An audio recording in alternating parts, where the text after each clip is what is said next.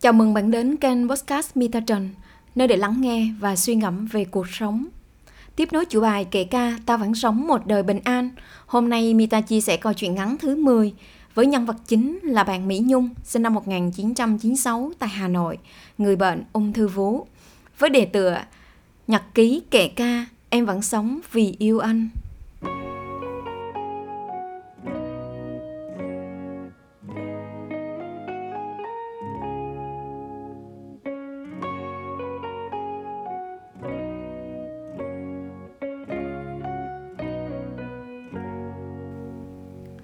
Cảm ơn đời mỗi sớm mai thức dậy, ta có thêm ngày nữa để yêu thương. Lời bài hát nhắn gửi đến cô gái trẻ hai mươi bốn tuổi là tôi đây. Ai cũng một lần được sinh ra, rồi một lần kết thúc cuộc đời. Nhưng đôi khi sẽ là những kết thúc không mong đợi. Với những người tuổi đời còn khá trẻ, chưa từng yêu, chưa từng biết hạnh phúc lứa đôi, chưa từng giúp được gì cho bố mẹ như tôi. Vậy chỉ có một cách, dù trong hoàn cảnh nào cũng phải vượt qua. Vì ta không được chọn nơi mình sinh ra, nhưng chắc chắn ta sẽ chọn được cách mình sẽ đối mặt với hoàn cảnh này. Vào năm hai mươi ba tuổi, trong một lần đang tắm, tôi có sờ thấy cục u bên vú phải rắn chắc, không di động.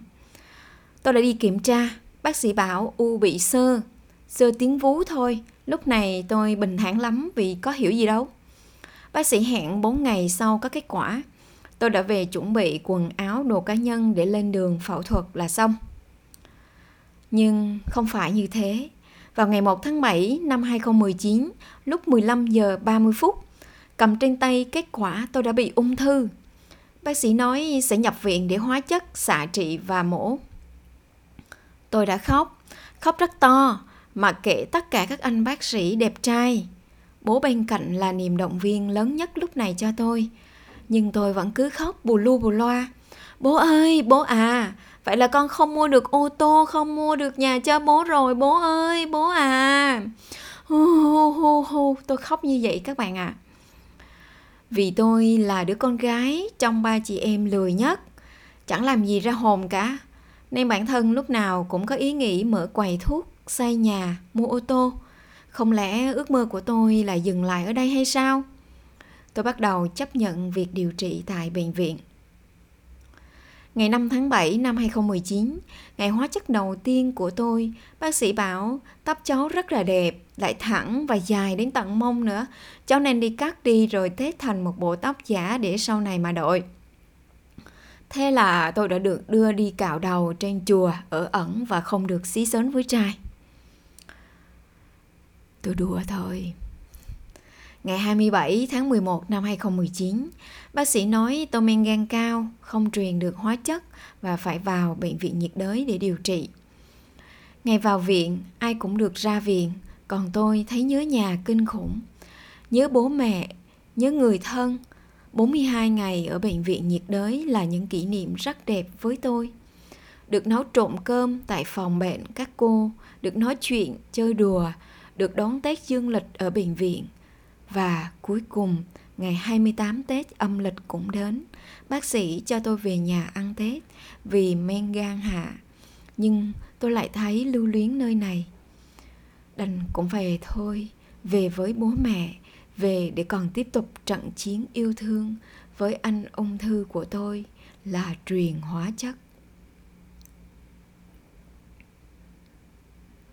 Ngày ba tháng ba năm hai không hai không, ngày tôi được lên bàn mổ sau bao nhiêu ngày mong đợi cuối cùng cũng được mổ xẻ rồi. Không còn sợ hãi nữa, mà là vui mừng và hồi hộp. Ngủ một giấc thật sâu, trong mơ tôi cũng thấy mình đang làm là bác sĩ. Cũng trong phòng phẫu thuật nguy kịch quá, bệnh nhân hấp hối tim ngừng đập. Thế là tỉnh giấc, mở mắt ra, khóc bù lu bù loa, bác sĩ ơi, bác sĩ gây mê đẹp trai ơi, sao không mổ tiếp cho em vậy? Bác sĩ gây mê đẹp trai ơi, em đau quá. Trời ơi, mở mắt ra thấy tôi xấu hổ quá đi trời. Sắp chết đến nơi rồi mà còn vần mê trai. Bạn thấy đó. Ngày ba tháng tư năm hai không hai không, ngày xạ trị cuối cùng cũng đã đến.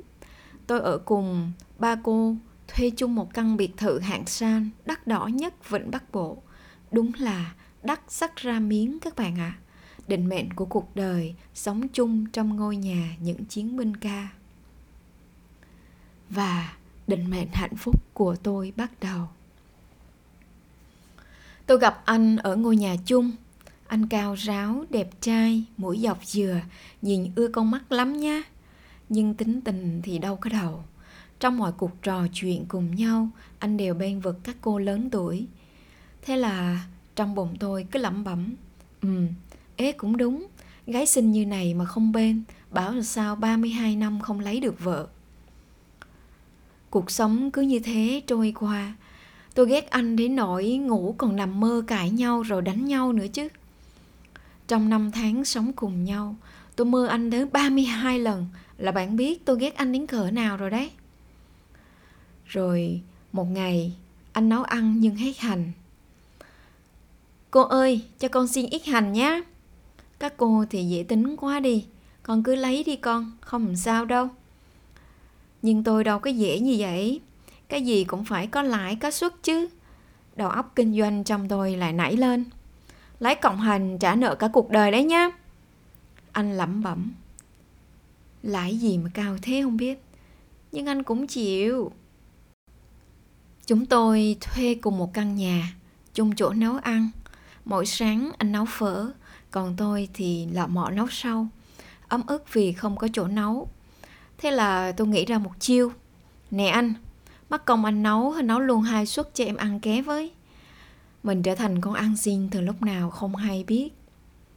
Món đầu tiên anh nấu cho tôi ăn là món phở hén. Tôi cứ lẩm bẩm: Ý gì đi ta nhỉ? Chẳng lẽ bảo mình nói ít đi cơ. Nhưng ngon lắm nha, món ngon nhất trên đời này luôn đấy.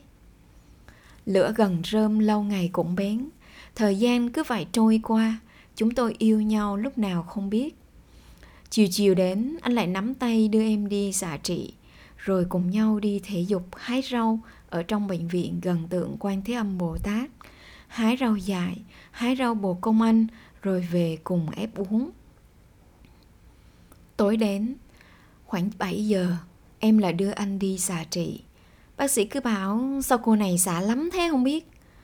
Còn bác bảo vệ thì lại bảo: Trông hai đứa đẹp đôi lắm nhé. Chúng tôi nắm tay nhau đi khắp bệnh viện.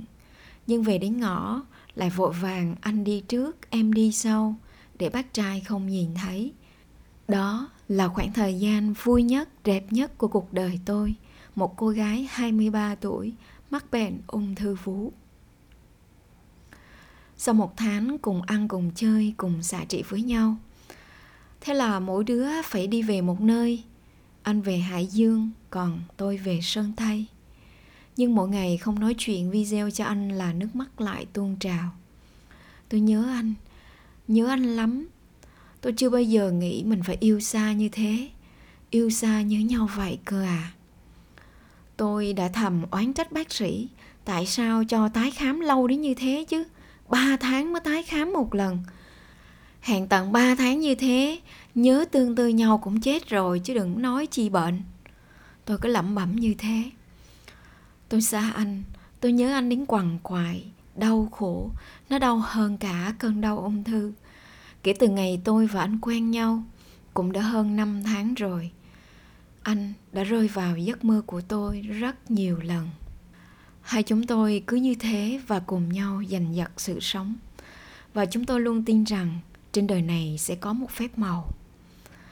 Tìm hiểu các thứ qua sách báo, qua mạng điện tử, cuối cùng cũng biết đến tiến sĩ y sinh Mita Trần.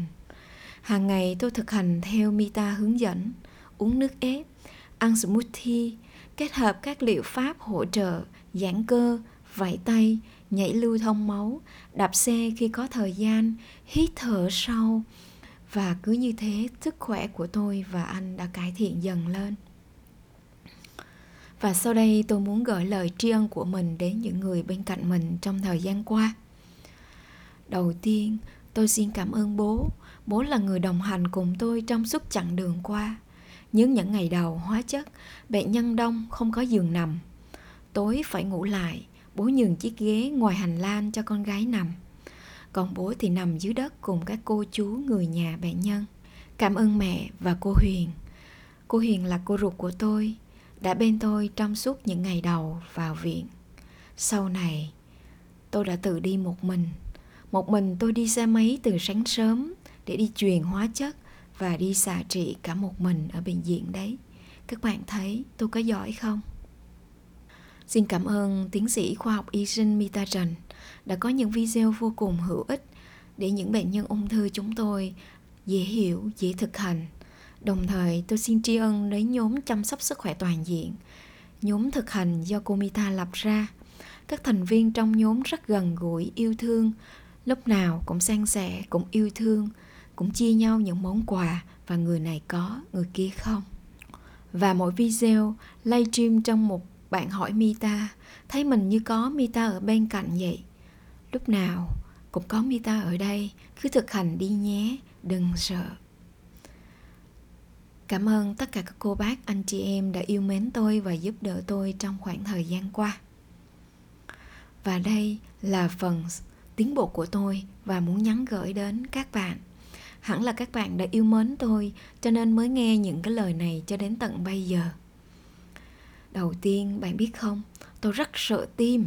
Cứ mỗi lần thấy máu là tôi khóc nức nở. Nhưng từ cái ngày ốm thì đến giờ tôi không bao giờ khóc. Các bạn sợ nhất điều gì? Hãy mạnh mẽ đối diện với nó. Chắc chắn rằng bạn sẽ trải qua những vũng buồn này và mỗi ngày bạn một mạnh mẽ hơn. Điều thứ hai, dù cuộc sống có ra sao thì hãy luôn luôn có niềm tin bạn nhé. Cô Mita đã nói để cơ thể tự chữa lành, ăn uống chỉ chiếm có ba mươi phần trăm, còn các liệu pháp hỗ trợ khác rất quan trọng. Liệu pháp niềm tin, liệu pháp tâm lý, liệu pháp thể dục thể thao và nhiều liệu pháp khác nữa. Một nụ cười bằng mười thang thuốc bổ. Vậy nên, mặc cho ngày mai có ra sao và có ra sao cũng chẳng sao, nhưng ngày hôm nay ta phải sống hết mình và cười thật tươi, bạn nhé. Điều thứ ba, tôi muốn nhắn gửi đến bạn là nếu một ngày nào đó bạn rơi vào vực thẳm, bạn hãy nghĩ rằng cuộc đời này còn nhiều mảnh vải đang vá. Nhiều bạn nhỏ chưa biết gì còn đang gồng mình lên để giành giật sự sống. Những bà cụ ông cụ không nhận được tình yêu thương của con cháu và đang chống gậy bước lên những bậc thang của ánh sáng. Vậy tại sao bạn nhận được một tin xấu lại thích đổ lỗi cho một ai? Trời ơi, tại sao tôi ở hiền, ăn sạch, sống sạch lại bị bệnh? Tại sao tôi ở phúc đức lại gặp người xấu? Hãy học cách chấp nhận sự thật và vượt qua tất cả bạn nhé. Điều cuối cùng tôi muốn nhắn gửi đến bạn. Của bền tại người, người bền tại người bạn ạ. À. Nào, còn bây giờ mọi người hãy cùng chung tay ăn sạch sống sạch, ăn nhiều rau xanh, hoa quả sạch, ít đường ít muối, thể dục điều độ, hít thở sâu, lắng nghe yêu thương cơ thể bạn. Hạn chế sử dụng các chất tẩy rửa hóa học, thay vào đó là những enzyme thiên nhiên. Tránh xa, hạn chế các món ăn khoái khẩu, không rõ nguồn gốc, đồ ăn chiên rán xúc xích đóng hộp, vân vân. Đặc biệt không sử dụng đồ mốc, ôi thiêu, dễ bị mắc bệnh ung thư lắm đấy. Đấy là tôi. Tôi xin cảm ơn các bạn đã dành thời gian, đã nghe những tâm tình của tôi. Và cuối cùng tôi xin chúc cả nhà đều mạnh khỏe, may mắn và vui vẻ. Hãy luôn yêu thương bản thân khi còn có thể, bạn nhé.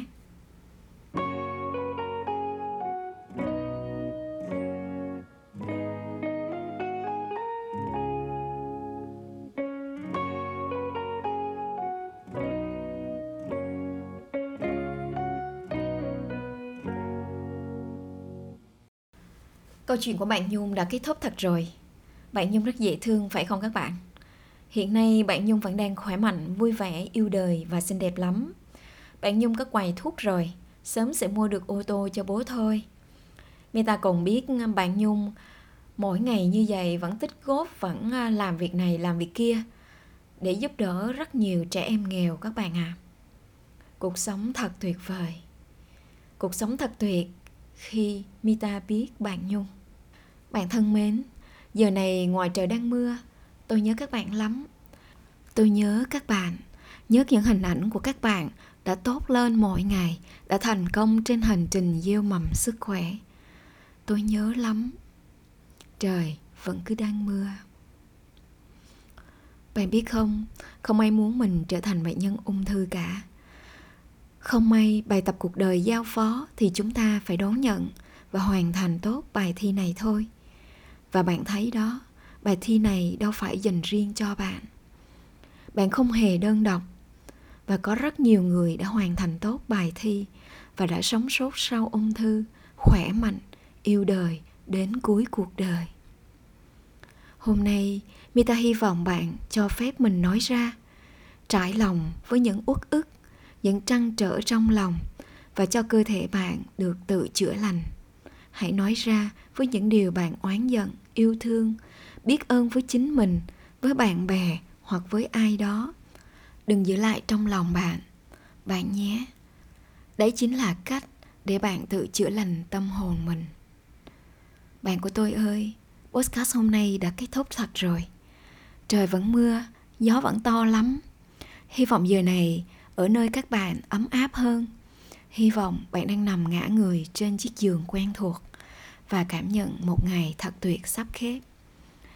Bạn cảm thấy biết ơn chính mình đã nỗ lực đến tận cùng ngày hôm nay. Và giờ đây, nhắm hờ đôi mắt lại, hít thở vài nhịp thật sâu và ngủ thật ngon bạn nhé. Chúc bạn ngủ ngon.